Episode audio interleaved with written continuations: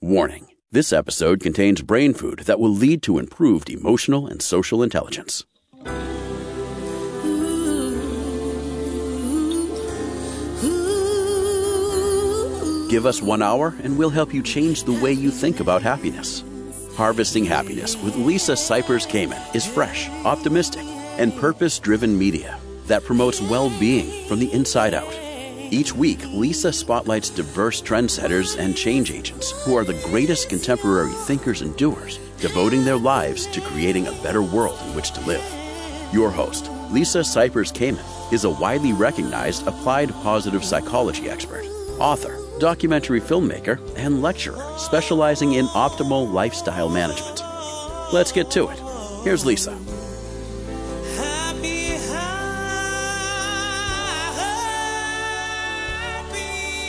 Good morning, good afternoon, and good evening, wherever you are. Thanks for joining us on today's show.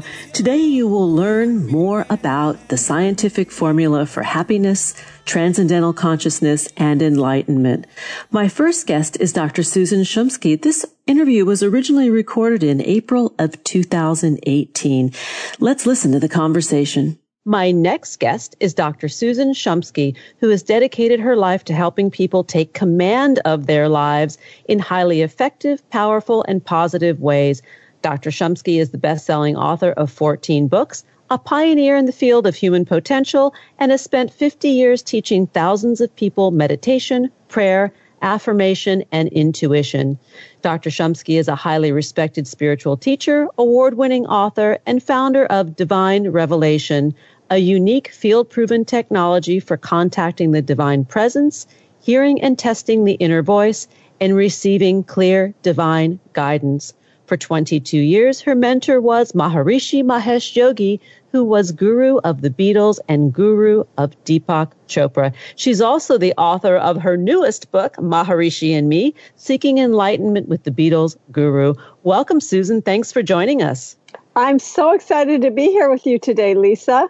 Likewise. And for many of us of a certain age, we know who Maharishi Mahesh Yogi is or was. Right, a certain age, yeah. Yes, and we'll just leave it at that, a certain age. But for those who are of the other certain age, they don't know who this person was. So maybe give us a little history. Well, in 1959, when Maharishi Mahesh Yogi, a guru from India, when he arrived on the shores of America, there was no such thing as meditation, mantra, yoga. None of that existed in the West. Within 10 years, he made those into household words. He founded something called Transcendental Meditation, which is not a generic term. In fact, it is an actual trademarked process and practice that he taught. And he taught 6 million people Transcendental Meditation, not personally, but through 40,000 teachers that he made or that he created through doing a lot of teacher training courses. So he's the founder of TM. He's the guru of many superstar celebrities. And in my book, Maharishi and Me, in the appendix, I've listed 250 of those celebrities. You'd be really surprised at the list. Yes, it's a very long list. It is, indeed. And for those of you who are wondering, well, what the heck is Transcendental Meditation? It's my understanding that this is really a mantra-based meditation. Right. Yes. TM is done in the following way. You just sit down, close your eyes, and you use something called a mantra, which is a sound or a word that you repeat in your mind quietly. And that word takes you into a quieter and quieter state. It takes you from the surface level of the mind into the deeper and deeper levels of the mind, and then into a state that Maharishi used to call transcendental consciousness, which is beyond the mind. Actually, it's beyond duality. It's a state of wholeness, a state of perfection, a state of very deep relaxation and deep peace and unbounded awareness. And it's really easy to practice the technique of transcendental meditation, and anyone can do it. Maharishi used to always say that if you can think a thought, you can practice TM. Mm. I have to say that I agree with that because I am trained in TM. I've done it for many years. Right. I enjoy meditation myself of many different kinds, and this is just one. But you say that being on the international staff with Maharishi was both heaven and hell because you spent several years with him. Explain what that means. Right. Well, when you go to study with a spiritual master from India, there's like an unspoken contract, and that contract says, and Maharishi used to say, by the way, that he's the carpenter and his disciples are pieces of wood. Okay, so if you're a piece of wood being carved up by a carved away at by a carpenter, it's a little uncomfortable because you're stepping out of your comfort zone. You're stepping out of your little envelope, your box that you've been living in. And that guru is going to change you in very dramatic ways. And so it's not necessarily fun to go through these ego-smashing experiences that take place because spiritual enlightenment is defined as, quote-unquote, ego-less. So obviously, if you're... You know, in order for you to become spiritually awakened, the ego has to be smashed. And so it's a devastating and shattering experience when you're going through what I often describe as open ego surgery, which is what Maharishi performed on those of us who were very close to him. I'm not talking about people who just learn TM from a teacher and they practice 20 minutes twice a day and they go on and, you know, live their lives. TM is just a wonderful adjunct to their lives. But those who actually go to live in close proximity with a spiritual master, they're signing up for something quite different. I can imagine. I can imagine. I only really describe the hell part. The heaven part is when he put his attention on you, it was the most heavenly experience you could ever possibly have because he had this amazing energy field and these waves of love would exude from him. And it was more love than you could ever imagine. And you felt this incredible waves of energy that it's like they're lifting you into a higher consciousness. And you're feeling these waves of bliss. I don't know how else to describe it except waves of bliss.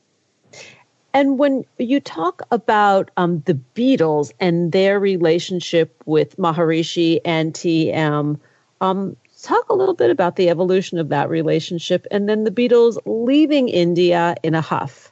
Well, yeah, the Beatles learned Transcendental Meditation in late August of 1967. And they went to India in February of 1968, 50 years ago. And they were very keen on meditation. In fact, they wanted to spread it throughout England. They wanted to set up meditation centers. They wanted to perhaps go on tour to, quote unquote, turn people on to TM. And they defended Maharishi in the press during the latter part of 1967, including David Frost's program and other programs in England. And they went to India. They had wonderful experiences. Ringo only stayed for a couple weeks. Paul stayed for a month. And John and George stayed for 2 months. And then, yes, John and George left India in a huff because there were actually 3 reasons why they left. One had to do with a film deal gone south. Another had to do with apparently an apparent pass that Maharishi had made on one of the course participants. And by the way, it had nothing to do with Mia Farrow. Mia Farrow had already left India a month previously. She left on March 7th. And the Beatles left on April 10th or 11th, depending on if you're in India or America. So, they left in a huff because of those 2 reasons. And then there was a third reason that came out, well, not until 2006 did the third reason actually emerge, which had to do with the possibility that Maharishi actually asked the Beatles to leave because they were taking drugs and alcohol in the ashram, and that is not allowed. So it's quite a complicated story, but there are three reasons why they left India. You know, speaking about Maharishi and bringing the work to America, because I've observed some of the old videos of his talks, and I'm thinking in particular one that took place at MIT, Massachusetts Institute of Technology, and I'm thinking to myself as I'm watching this, well, this guy was really quite a marketer. You know, he was one of the first that really understood the power of recording those lectures and then marketing those lectures and the word of mouth, social media back in its early infancy, really. Yes. I mean, he recorded everything. Video recording was really, he was at the forefront of video recording, frankly. Yes. There was an entire huge tape library. I worked on the international staff for 6 years. And at one point, I transcribed some of those videotapes. So he was really into videotaping and transcribing everything and making a record of everything, making tape libraries. And video was very, very important to him. And he realized, the importance of using that modality to spread his message.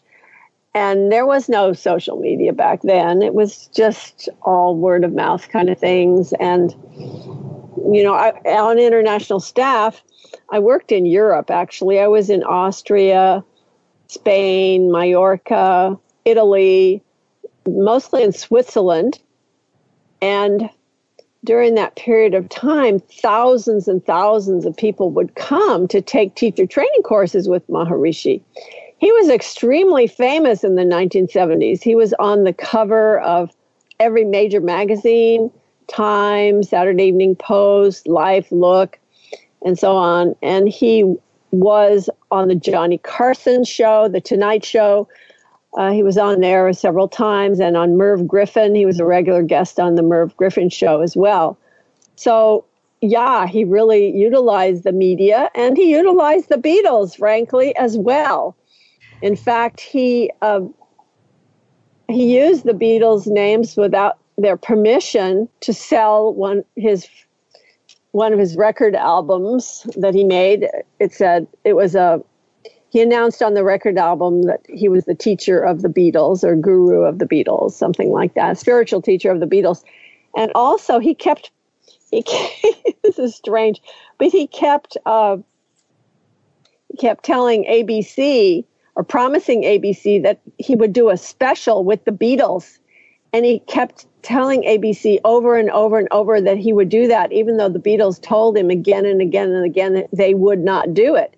Finally, Paul McCartney and George Harrison flew to Sweden, where Maharishi happened to be at that time, along with Peter Brown, and told Maharishi, cut it out, stop telling ABC that we're going to do a special, because we're not. Susan, we're going to need to take that break. And when we come back, I want to hear more. To learn more about the work of Dr. Susan Shumsky and to learn about her book, Maharishi and Me, Seeking Enlightenment with the Beatles Guru, please visit www.divinerevelation.org, on Twitter @Susan Shumsky, and on Facebook, Susan Shumsky. Here comes the break. We'll be right back, and that is a guarantee. To learn more about cultivating sustainable well-being at home and the office, visit harvestinghappiness.com and explore Lisa's experiential on-site brain fitness workshops, corporate programming, and speaking engagement services.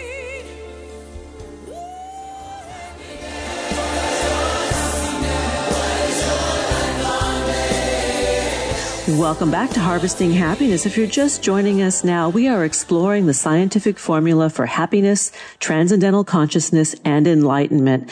We're joining a conversation that was originally had with Dr. Susan Shumsky in April of 2018. So, Susan, before the break, you were telling us about the hot water that Maharishi might have gotten himself into, promising the Beatles' support in ways that they were not prepared to deliver. Yeah, that's true. There was, he promised an ABC special that the Beatles refused to do. And also, strangely, he promised the Beatles Apple Corps, their company, exclusive rights to do a film with him. But he had promised the same exclusive rights to someone else, to Four Star Productions in Los Angeles. In fact, there was a signed contract with Four Star Productions that gave permission to film Maharishi, exclusive permission for the next 5 years. So when that film crew arrived in Rishikesh, the Beatles were stunned to find out that they were supposed to be two-bit players in Maharishi's other film. And so they refused to leave their bungalows and refused to go to the lecture hall where the cameras were set up and the lighting was set up. And in fact, John Lennon woke up one morning, came out of his bungalow, was at the threshold of the door, bedheaded, bleary-eyed, and there was a director and a cameraman yelling, "Action!" So it was... That was very strange, and that was one of the reasons why they left Rishikesh. Wow. You were with the organization for several years, as you mentioned, and you departed. What caused you to leave? Yes, I was in the organization for 22 years, and I was on Maharishi's personal staff for 6 of those years. And I left for a few reasons. One of the reasons was that I wanted to teach this other form of meditation that I really enjoy and that I practice and that I teach, called Divine Revelation. So that was probably the main reason why I left. Another reason had to do with really my home that I had bought in Fairfield, which I couldn't afford to continue to pay the mortgage on. In any case, there were several reasons, but I did leave, and I'm glad that I did. It was time for me to go, and it was all good. Maharishi has left a great legacy, and really, I think, contributed to meditation becoming relevant today and its popularity. Yeah, he's done a lot more than that. In the 20th century, the world was in a completely different place. I don't know if people realize how many millions of people were killed during the bloodbath that was the 20th century. 40 million people killed in World War I, 70 million people killed in World War II. I mean, those statistics are stunning. And then tens of millions of people killed in Vietnam and in Korea. That is not the state of our world today. The world, the entire vibration of the world has lifted significantly since mid-20th century. And I have to say that a lot of that is due to the fact that Maharishi brought meditation to the West. Now, people might think and might say, oh, well, how is that related? Well, it's very much related. As Maharishi always used to say, in order for the forest to be green, the trees must be green. In order for the world to be at peace, individuals must be at peace. So his goal was to create world peace through teaching as many people as possible to meditate so that they could be calm and peaceful, because there's no other way to have a peaceful world other than having peaceful individuals. I completely agree with his philosophy. Indeed. Talk a little bit about some of the other celebrities that were part of the TM movement and Maharishi devotees. Well, there was Deepak Chopra, Andy Kaufman, John Gray, Doug Henning, and, you know, like hundreds of others, Jerry Seinfeld, Howard Stern, Clint Eastwood, David Lynch, of course, who's founded the David Lynch Foundation now, which is gaining a tremendous foothold in celebrities in Hollywood. A lot of celebrities have learned Transcendental Meditation through the David Lynch Foundation. Cameron Diaz and Jim Carrey and Katy Perry, Russell Brand. I mean, there's a long, long list. So, yeah, It's amazing. So many people learn Transcendental Meditation. In my book, Maharishi and Me, I go into great detail about Deepak Chopra, Doug Henning, Andy Kaufman, and the Beatles, Mia Farrow, Mike Love, and many others. And when we talk about contemporary meditation and mindfulness for this century and the work that you do through the Divine Revelation method, talk a little bit about your process and what you guide people to discover. Well, Divine Revelation is about having a connection with Spirit with a capital S, or God, or Universal Spirit, whatever you want to call it.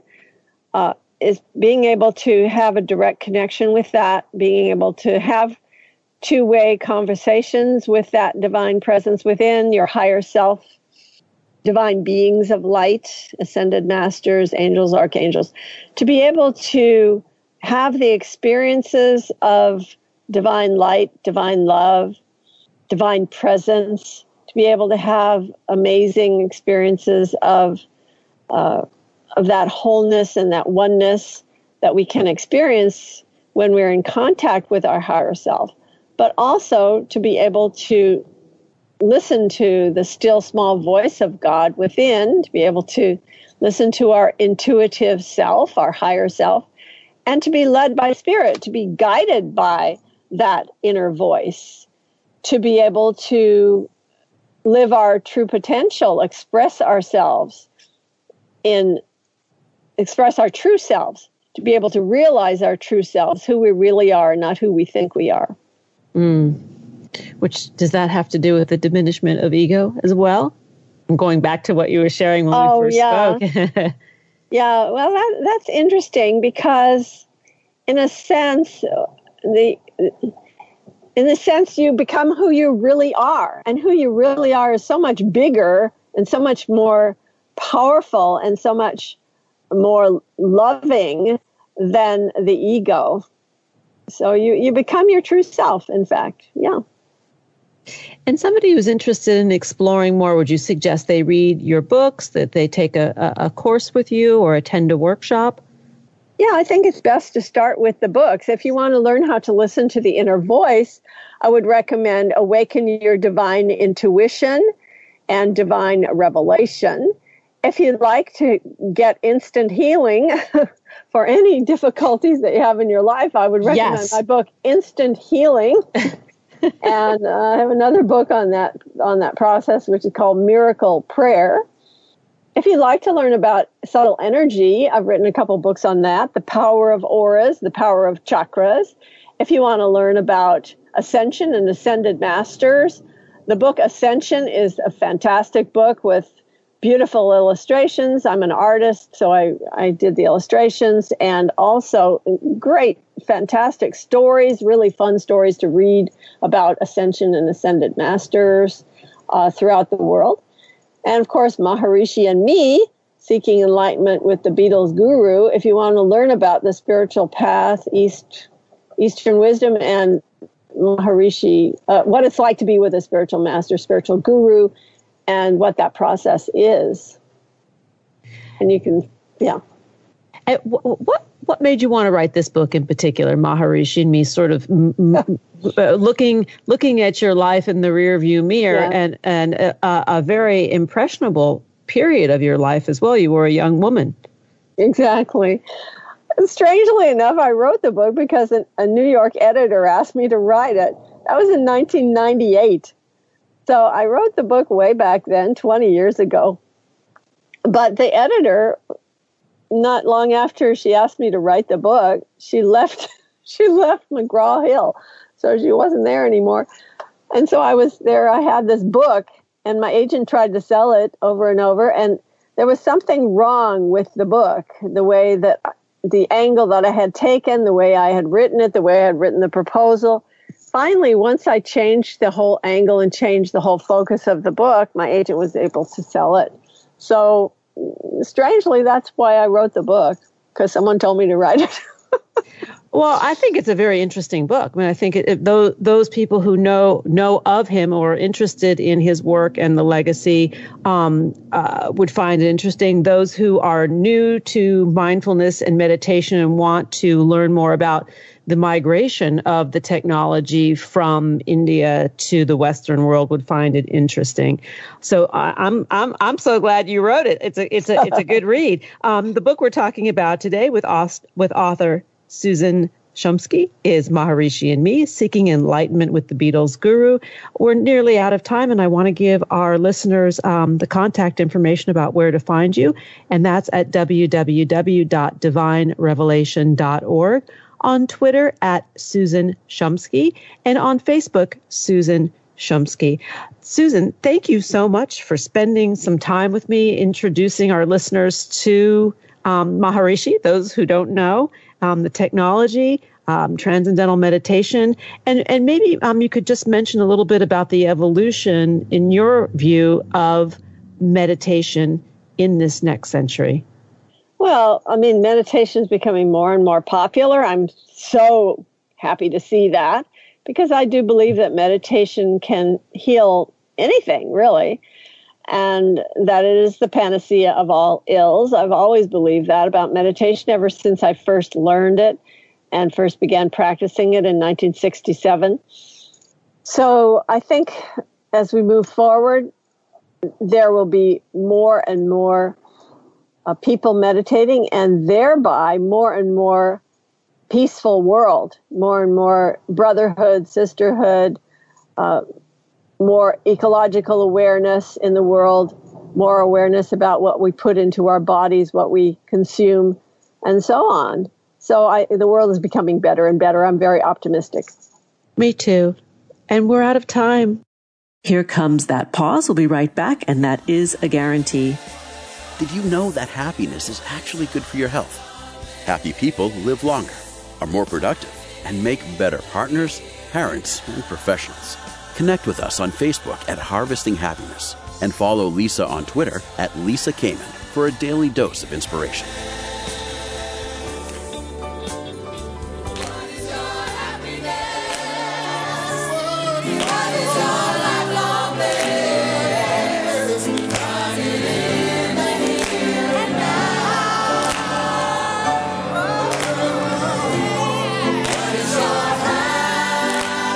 Welcome back to the show. If you're just joining us now, we are exploring the scientific formula for happiness, transcendental consciousness, and enlightenment. My next guest is Leonard Perlmutter. This interview was originally recorded in June of 2017. I have the great pleasure of hosting Leonard Perlmutter in the studio this morning. Leonard is a pioneer in the mind, body, and science connection of yoga. The book we are talking about today is The Heart and Science of Yoga, Empowering Self-Care Program for a Happy, Healthy, and Joyful Life. And let me tell you a little bit about my guest today, because he has quite a history in the industry and field of yoga. Leonard Perlmutter is the founder and director of the American Meditation Institute and the author of Transformation, the Journal of Meditation as Mind-Body Medicine, and the award-winning book, The Heart and Science of Yoga, which we're speaking about today. We also know that Leonard has really been instrumental in bringing the practice of yoga to the medical field. Leonard, I'm going to let you describe all this, because I'm having a rough start.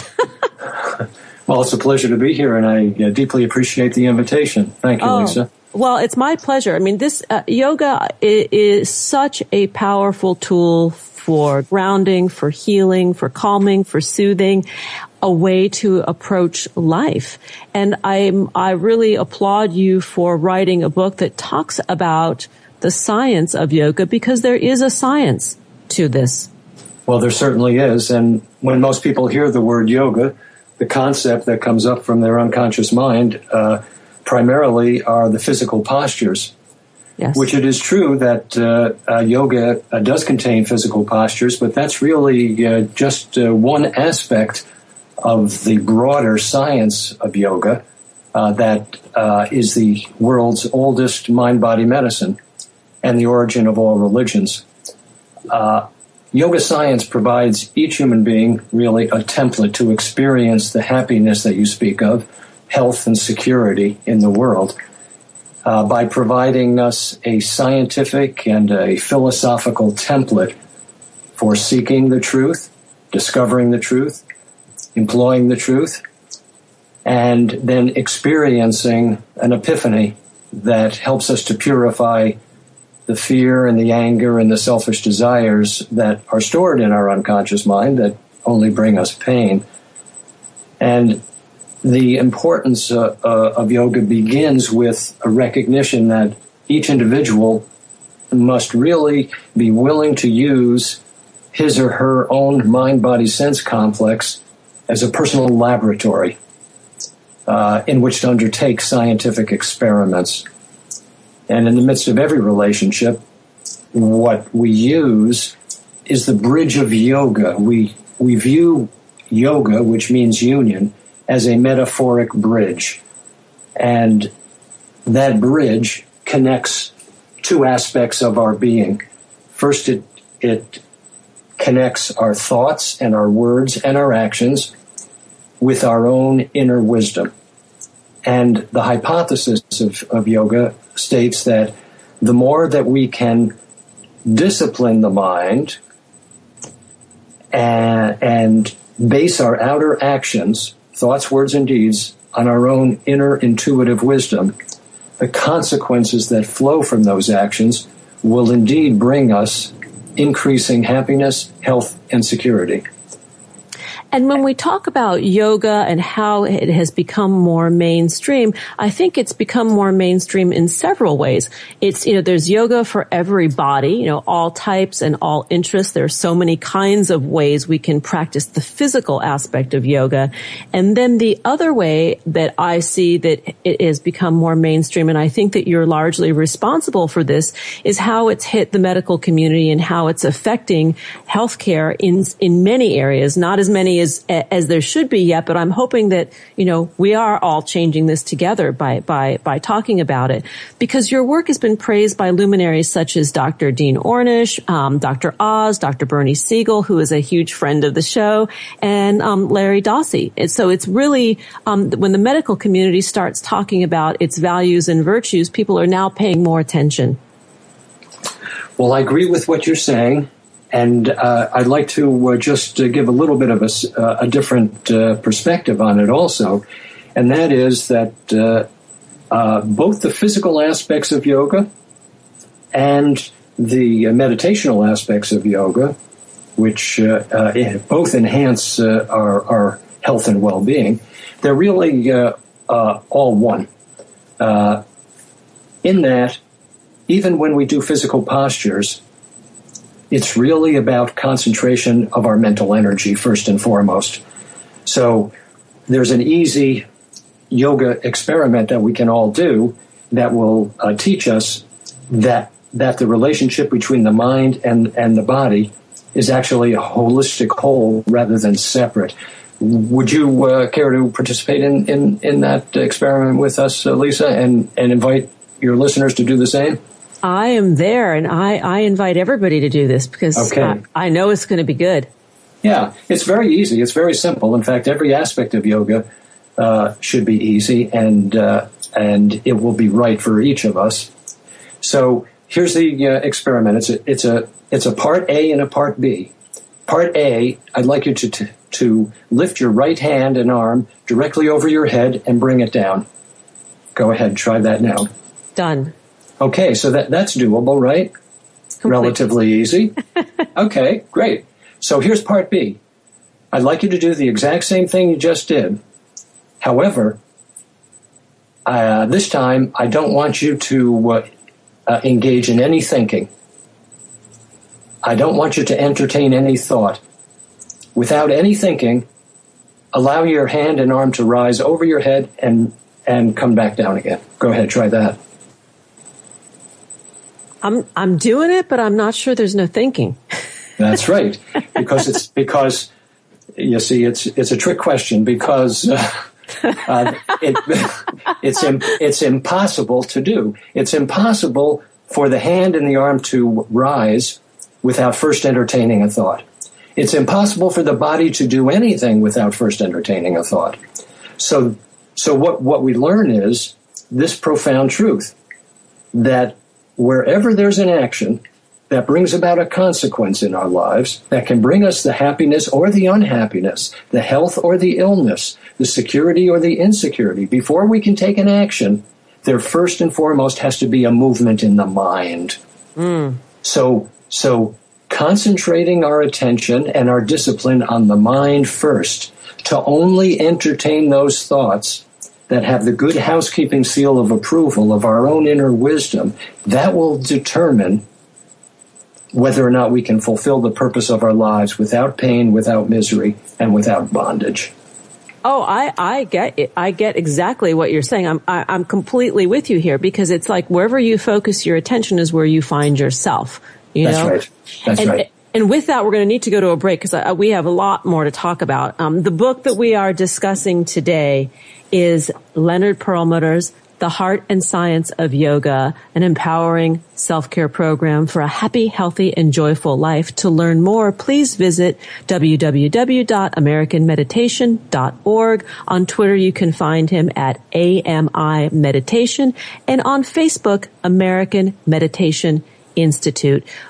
We are going to take that break, and when we come back, we're going to continue the conversation with Leonard Perlmutter. Before we go, Leonard, just define one thing for me about yoga, and then we'll dash off to that break. And it's my understanding that the purpose of yoga is to prepare the mind for the meditation.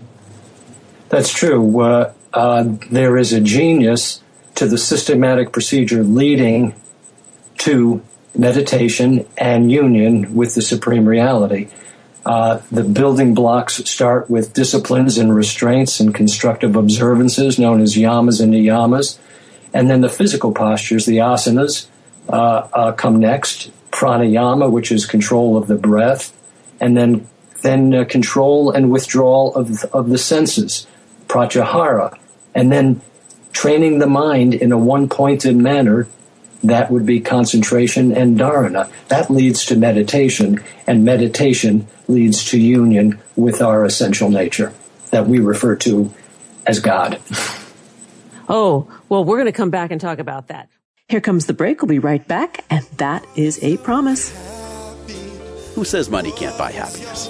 Whether you are a skeptic or seeker, check out Lisa's new book, Are We Happy Yet? 8 Keys to Unlocking a Joyful Life.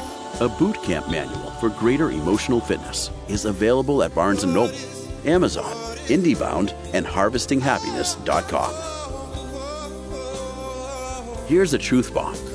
Emotions are contagious, and happiness is a universally desired state. But we tend to forget that we all have the freedom to be happy or the liberty to be miserable each day, regardless of external circumstances. Explore the journey of human happiness, how to find it and keep it, with Lisa's documentary film, H Factor. Where is your heart? Visit HarvestingHappiness.com to learn more. Happiness, yeah, yeah.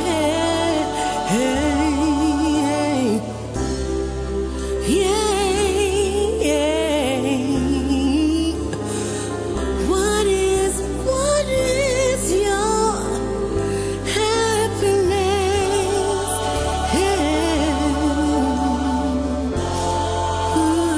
Welcome back. If you're just joining us now, we are talking about the scientific formula for happiness, transcendental consciousness, and enlightenment. Let's return to the conversation with Leonard Perlmutter, originally recorded in June of 2017. So, Leonard, prior to going to the break, you mentioned the G word, God. And some of our listeners may not be religious folks, and I'd love for you to talk a little bit about spirituality and the definition of what you mean by God, because I think it's broader than many people might realize. Well, what's so interesting and all-inclusive about yoga science is that you don't have to believe in God to be able to practice and benefit from yoga science. The G-O-D word really represents any concept that we have of the Supreme Reality.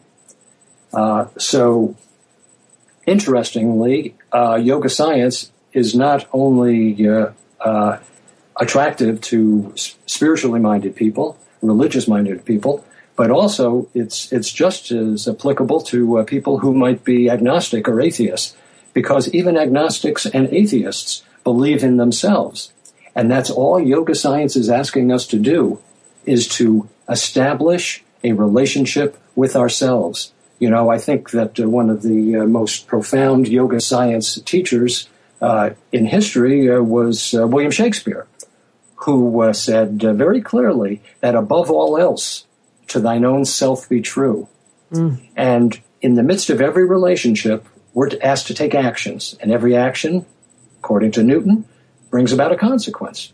So we already know the consequence that everybody wants, whether we're spiritually minded people, religious minded people, or agnostics or atheists. We want to be happy. We want to be healthy. We want to be secure. So then the question is, how are we going to get to point B from point A? And yoga science simply says, use the mind. And so we want to use the mind to determine our thoughts, our words, and our actions. And there is a function of the mind called our conscience. In Sanskrit, it's called the buddhi. And our conscience has the capacity to reflect wisdom from the superconscious portion of the mind. The superconscious portion is beyond the conscious. It's beyond the unconscious. It's the same portion of the mind where Albert Einstein saw mathematical equations. And if we can access that and employ it, we are assured that we'll be led for our highest and greatest good. You often quote Albert Einstein in your work, and I want to talk a little bit more about that, about his relevance as a physicist to yoga and these practices, because I think I get where you're going, but I think the listeners might want to know more. Well, Albert Einstein has been a very important influence to help me understand yoga science. I believe that on an elemental level, Albert Einstein was an intuitive yoga scientist, first and foremost. And one of his most profound teachings was that a problem cannot be solved on the level at which it appears. It must be solved on a higher level. And so the level at which it appears is this mind-body-sense complex that we live through and in every single day. And when we live inside the matrix, trying to fix things within the matrix, we have a problem, because the matrix is defined by the mind, as we discussed earlier. In other words, we can't take an action without first entertaining a thought. And so we need to look at the mind. There are four major functions of the mind. First is the manas, that engages senses of sight and smell and taste and hearing and touch. Second is the ego, that divides everything up into pairs of opposites, like good and bad and pleasant and unpleasant. The third function of the mind is the unconscious. This is our memory of everything that we deem essential to self-preservation. Now, the problem with these three functions of the mind is that they're not always correct. They only have a limited perspective. Now, our conscience is the fourth function of the mind. This is our discriminative faculty. It acts as a mirror that reflects wisdom from outside the matrix.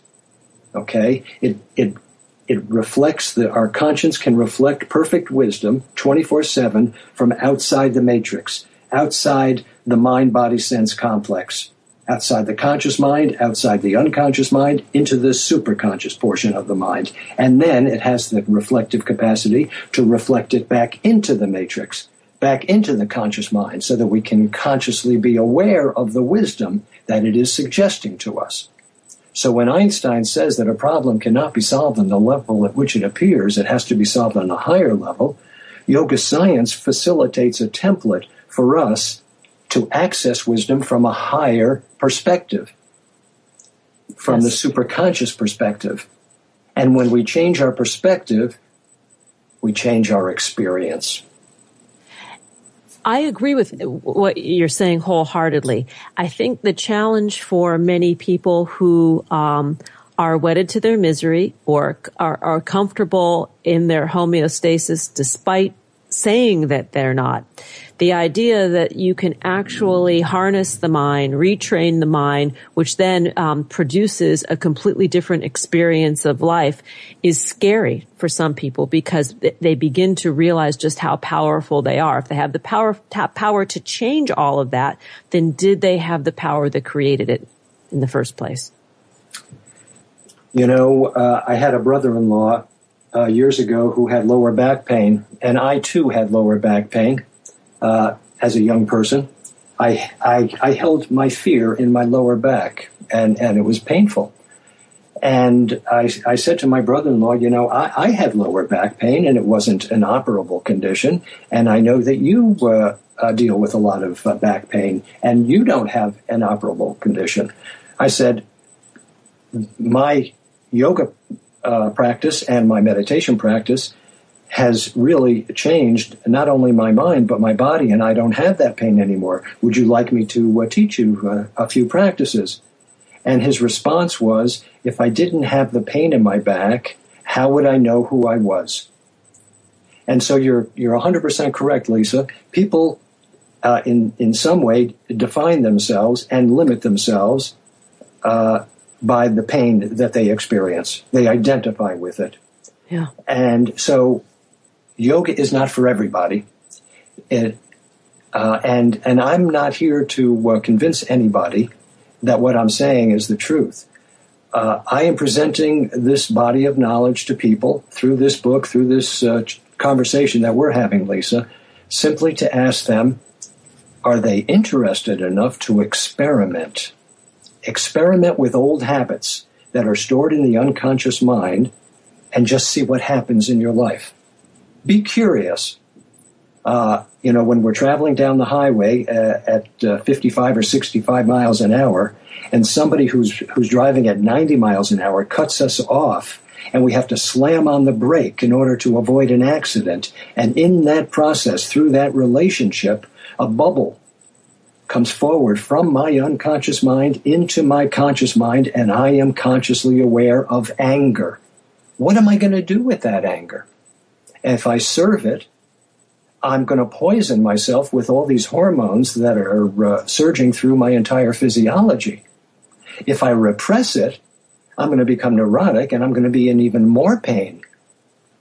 Yeah. So the key is to sacrifice it. Sacrificing anything that conflicts with our inner wisdom from that higher knowledge.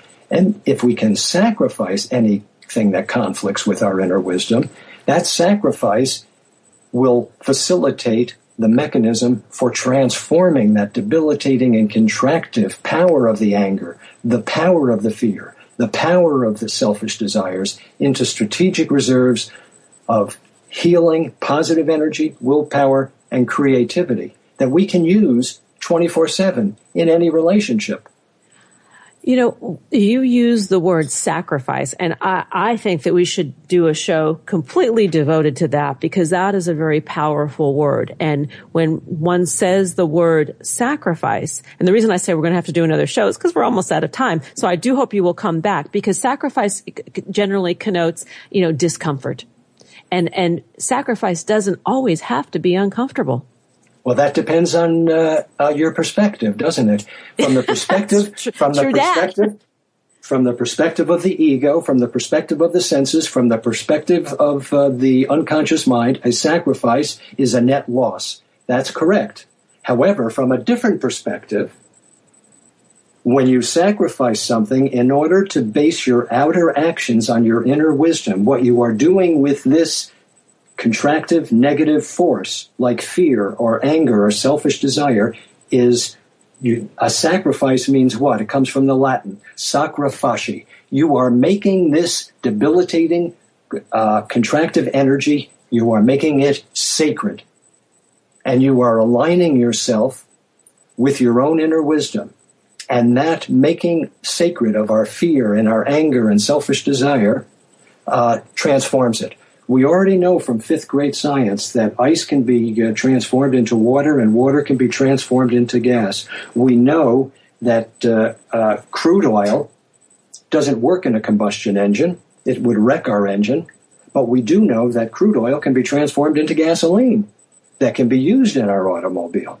It's the same with fear and anger and selfish desires. Every relationship that we have that pushes our buttons, that facilitates the movement of an unconscious force into the conscious mind, now makes that creative energy available to us to be transformed. That's the beauty of relationship. Ah, beautifully said. And we are out of time today, so I'm inviting you to come back. Will you join me again?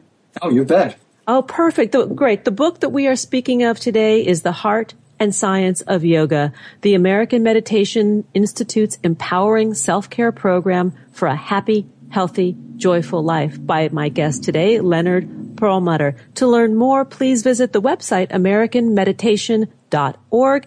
On Twitter, you can find him and the organization at AMI Meditation. And on Facebook, American Meditation Institute. You have been just a delight, and I'm so with you in this mind-body relationship and the science of yoga and bringing it to the masses, because I know firsthand how it changes lives. Yeah, it's very profound, very profound, and yet it's all common sense. Oh, very much so, and good fun. It is. Yep. All right. Thrill a minute. It is. Leonard, thank you so much. And I wish you a lot of luck with your book tour, by the way. This is great. Thank you. Thank you very much. Take care. Here come the tunes. Thanks for joining us on Harvesting Happiness. This is Lisa Cypers Kamen and my guests today, Dr. Susan Shumsky and Leonard Perlmutter, wishing you kind thoughts, kinder words, and the kindest of actions. Until next time, remember, happiness is an inside job. Happiness is your inside job. Go out and rock your day. Keep harvesting your own happiness anytime and anywhere from the comfort of wherever you are. Subscribe, listen, and share hundreds of downloadable episodes via our free app or from our libraries at toginet.com, iTunes, Google Play, and other fine podcast platforms. To learn more about Lisa's global consulting services, please visit harvestinghappiness.com. Spread more joy by liking us on Facebook at Harvesting Happiness and following Lisa on Twitter at Lisa Kamen. Harvesting Happiness is produced in collaboration with TogiNet Radio, KBUU Radio Malibu.net, and is available on PRX, the Public Radio Exchange.